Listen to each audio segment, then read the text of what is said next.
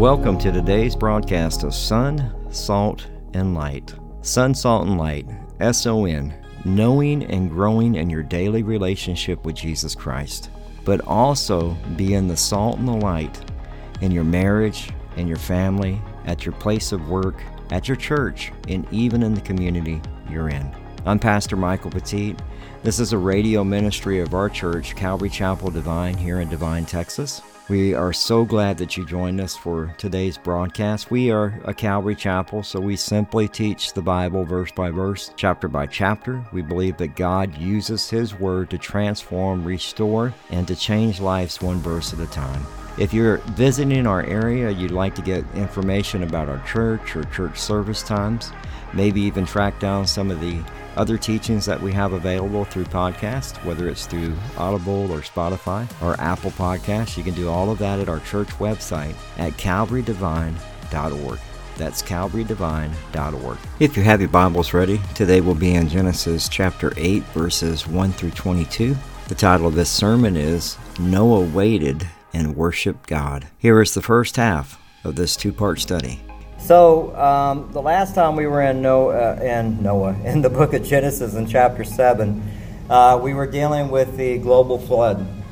Uh, we saw that the the, the atmosphere, the uh, blanket of the atmosphere that that was co- uh, covering the earth, that actually didn't allow UV rays. You didn't have any of that stuff happening. Uh, God opened up those, and then He allowed the the the waters underneath to to break forth and, and one of the things I love is Christian was actually watching the video last week. And he had a question. He was like, Well, where did, where did all the water go after the flood? So we'll actually answer that question tonight. I love that because that's what you want. You see a video, you have more questions, there should be questions. And they, you, you want uh, to know the answers for sure. And so we have. Um, Noah, uh, it, it, we know it's 40 days and 40 nights floating, no steering. God is, is steering the, the ark, and, um, and then you got about 150 days as they are on the great expanse of the water. And um, it's, it's just to remember that God is, is in control, and His protection is over Noah and his family. And, and so you know, I, I always remember that song, Jesus Take the Wheel.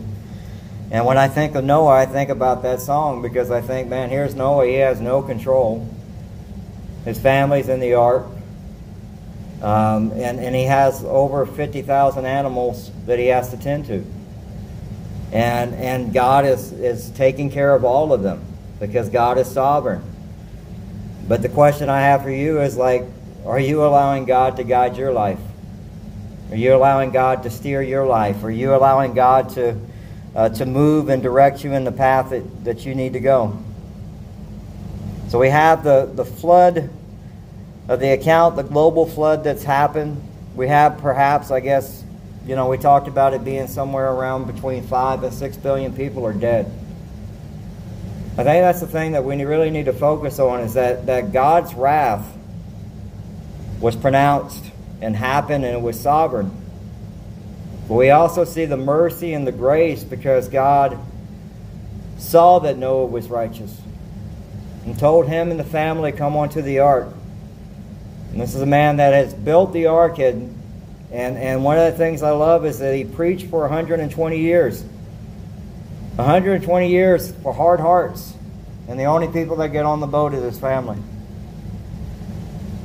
And unfortunately, we talked about how the, the, the Noah's account is a account of the flood is, a, is an account that's going to happen for the entire world again. There'll be a flood of fire in the second coming of Christ. And the ark is a type of Christ. We talked about in Genesis chapter 7, verse 1. It says, Then the Lord said to Noah, Come into the ark, and you and all your household, because I have seen that you are righteous before me in this, in this generation. And we know that as they enter into the ark in John chapter 10, verses 9 and 10, it says, I am the door. If anyone enters by me, he will be saved. And I will go in and out and find pasture. And this is a key that people don't pay attention to, is in John chapter 10, verse 10. He is the door. But it says, The thief does not come except to steal and to kill and destroy. And I have come that they may have life and that they may have it more abundantly. Jesus is the only way. The only door on the ark was the only door that you can get through for salvation is Jesus Christ. That's why it says in Genesis 7:16, so that they entered male and female, all flesh went in as God commanded, and the Lord shut him in. And the Lord will shut the door again. In Genesis chapter, or in uh, Matthew chapter 24, verses 37 through 38, it says, But as the days of Noah were, also will the coming of the Son of Man. For as many, uh, for as in the days before the flood, they were eating and drinking, marrying and giving marriage, uh, until the day Noah entered the ark. And they did not know until the flood came and took them all away. So that uh, so also uh, will the coming of the Son of Man be. It's a reminder here that there is a, a narrow gate and a wide gate.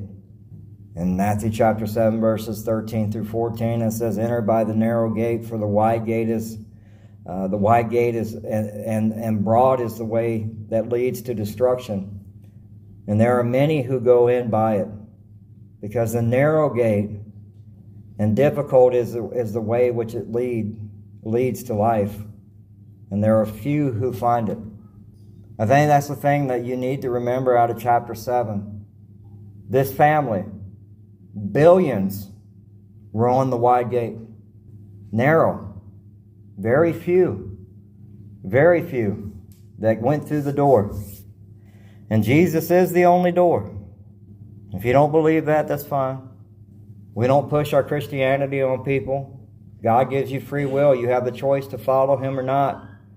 But at some point in Philippians chapter 9, verse 11, it says, Therefore, God also has highly exalted him and given him the name which is above every name, that at the name of Jesus every knee should bow, of those in heaven, and those on earth, and those under the earth, and that every tongue should confess that Jesus Christ is Lord to the glory of God the Father. Judgment is coming. The second coming or the second judgment of Christ, the second coming of Christ. There is a judgment that's coming. It will be one of fire. There will be a rapture, and then there will be a tribulation and a false peace. And yet Noah preached for 120 years to harden hearts. It always comes down to the question of are you going to go through the door? If Jesus is the only way and he is the door, will you go through it? Again, it's that question that you need to ask and start asking people Will you meet me in heaven someday? Because that's where I'm going to be. My sins are forgiven. I'm no longer, I'm at peace with God. I'm no longer separated from God from my sin. And yet, only eight people out of the billions. Noah received mercy and grace because God found him to be righteous. And the beauty of that is in Hebrews chapter 11, verse, uh, verse 7, it says, By faith, being divinely warned of things not yet seen. By faith, Noah, being divinely warned of things not yet seen, moved with godly fear, prepared an ark for the saving of his household, by which he condemned the world and became their heir of righteousness, which is according to faith. Did, did Noah play down the gospel of God about righteousness for the kingdom of God is at hand? Repent. Noah was saying, hey, there's a flood coming, there's, a, there's rain coming. The only place you're going to be safe is in the ark. And they didn't listen. And the earth's opened up and the heavens opened up and the rain is coming out of the you got water coming out of the, the springs and under the earth, and, and then now you got it over the earth, and now we have a flood, a global flood. In Genesis chapter 8, verse 1, it says, But, rem- but God remembered Noah. We need to deal with that statement first. So, did God forget Noah? No. Okay? Uh, you have to understand that, that God doesn't need to be reminded of things. God never forgets things. It's a reminder of his, of his attributes, that God's timing is always the right timing, that God's timing is perfect. I mean, the meaning that, that is given here that, that Moses writes is Moses is writing it for man to understand. And it's a, a, a crazy word called anthropomorphism. That's all it means, is that this was written for man to understand. It's like when we talk about the hand of God, it's written for man to understand. Because we have finite minds. We have to remember his attributes. It always goes back to his attributes. God remembers, God does not forget. He remembers his promise to Abraham in Genesis chapter 19, verses 27 through 29. And Sodom and Gomorrah is being destroyed. And Abraham went early in the morning to the place where he had stood before the Lord. Then he looked towards Sodom and Gomorrah and towards all the land of the plain, and he saw and behold the smoke of the land which went up like a smoke of a furnace. And it came to pass when God destroyed the cities, uh, cities of the plain, that God remembered Abraham and sent Lot out of the midst of the overthrow, and he overthrew the cities in which Lot dwelt. Remember, God remembered as Abraham was, you know, is, is there 20 that are righteous in the city? Are there 10? And yet God remembered that he needed to take care of Lot. Promised Abraham, he keeps his promises. God remembers Rachel. In Genesis chapter 30, verses 22 through 24, uh, 24 it says, Then God remembered Rachel, and God listened to her and opened her womb. And she conceived and bore a son, and, the, and, and said, God has taken away my reproach. So she called his name Joseph and said, The Lord shall add to me another son. So God remembers Noah and at this point, he's going to deal with the next thing on, on the agenda. And, and it's written for the, our point of view, for us to understand. Just remember that. It's written for man to understand. That's how Moses writes it. So he always will act on our behalf. He always will, will, will act on our behalf in his timing because he's faithful. It says, But God remembered Noah and all the beasts and all the livestock that were with him in the ark, and God made the wind blow over the earth, and the water subsided. The wind. I love this word. It's called ruach, and it's the Spirit of God. In the Hebrew, in Genesis chapter 1, verse 2, it's the same word that's used for the Holy Spirit. The earth was without form and void, and the darkness was on the face of the deep, and the Spirit of God was hovering over the face of the waters. The Ruach.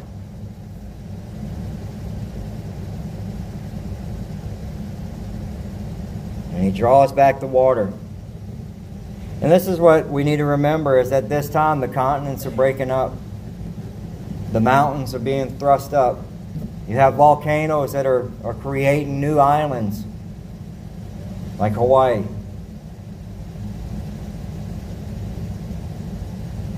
And eventually he'll close up the, just like he turns off a faucet at your house. It's just going to turn off the water like that.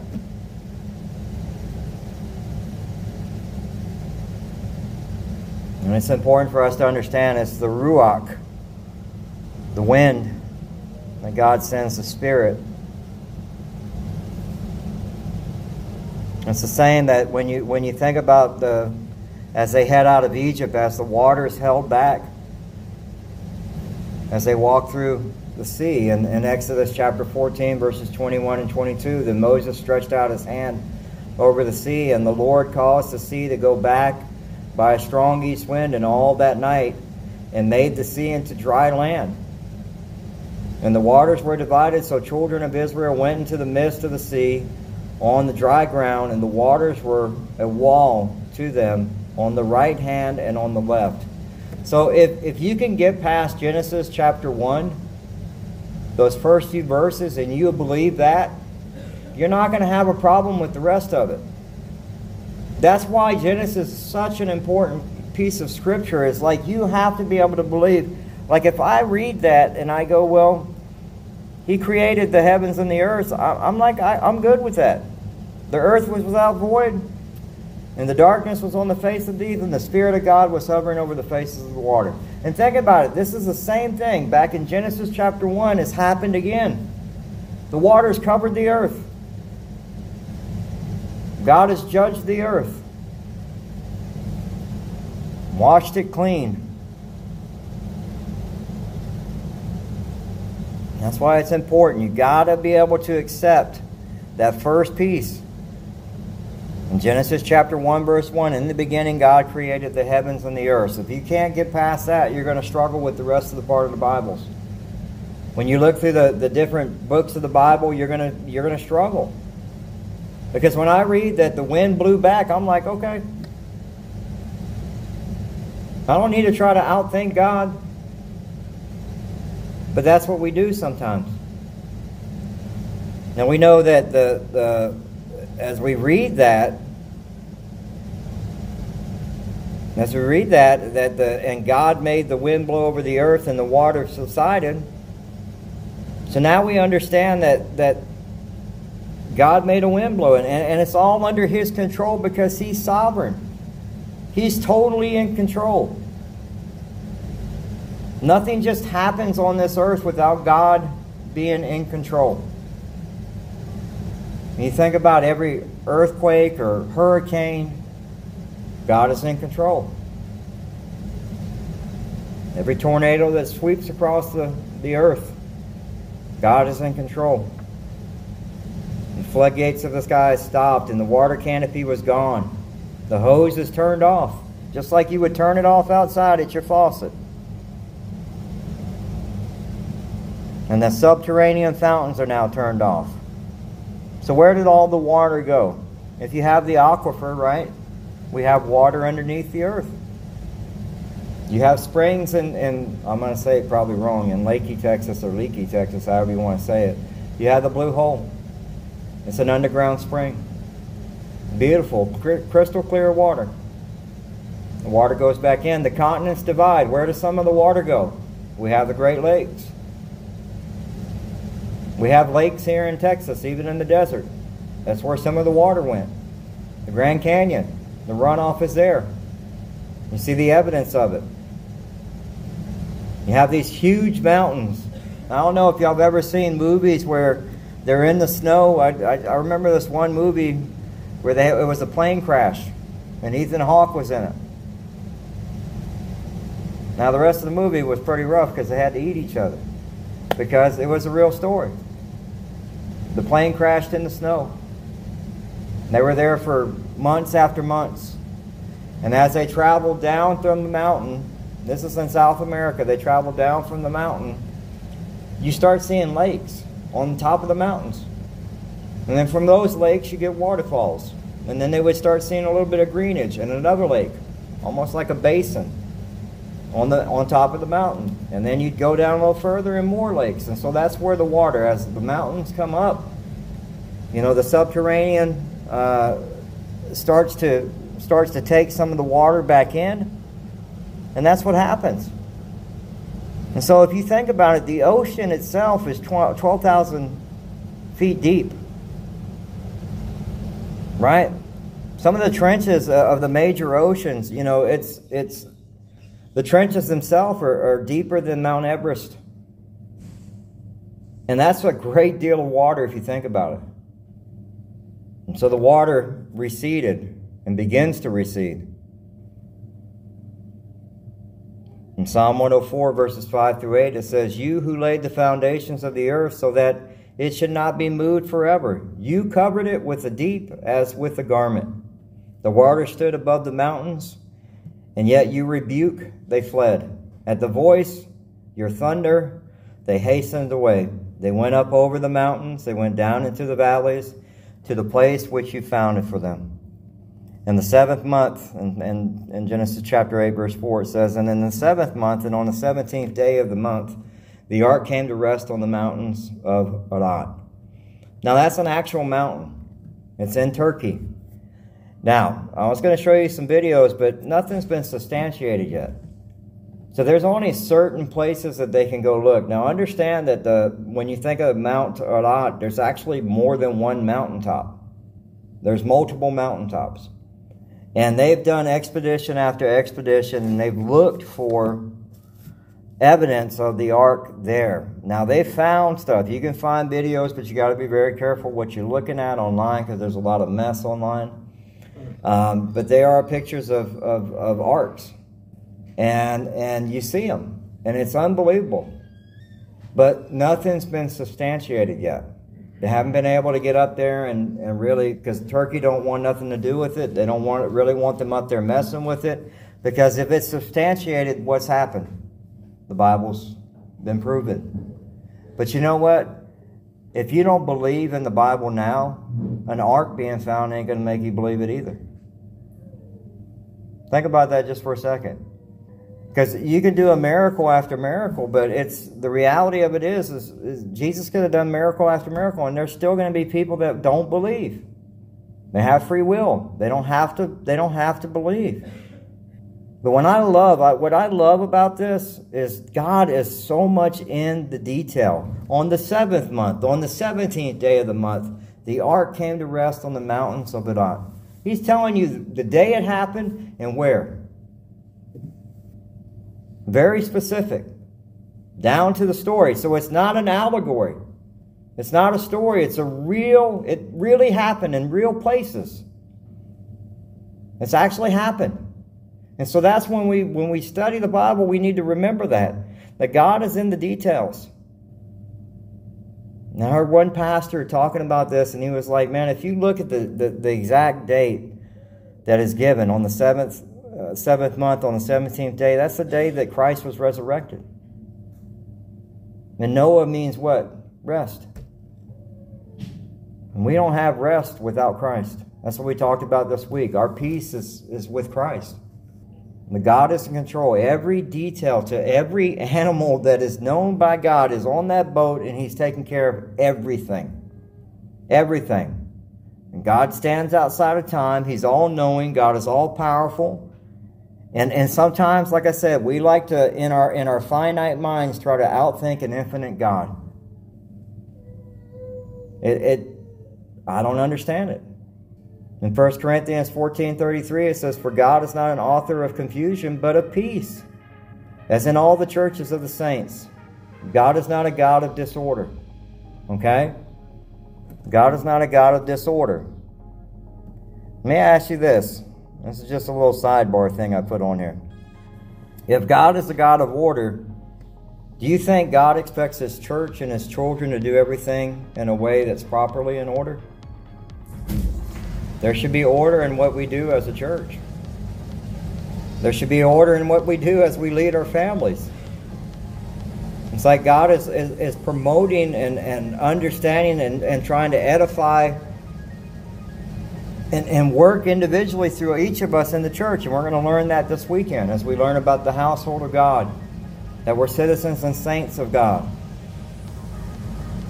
But I love that. He is a God of order. So if you're doing things in disorder, you may need to step back. Step back from it just for a second and say, Man, Lord, is this what you want me to do? Because if it's all, like, there should be peace in what you do. Now, it doesn't mean that you're not going to hit resistance. The devil's always going to try to throw resistance. But there should be peace in what we do. There should be order in what we do as a church. And, and, and also for us as a, uh, for me as a husband, as a father, there should be that same order as I lead my family. If I lead my family in disorder, I've done that for 39 years, or for 39 years of my life, 22 years of my marriage, I did that.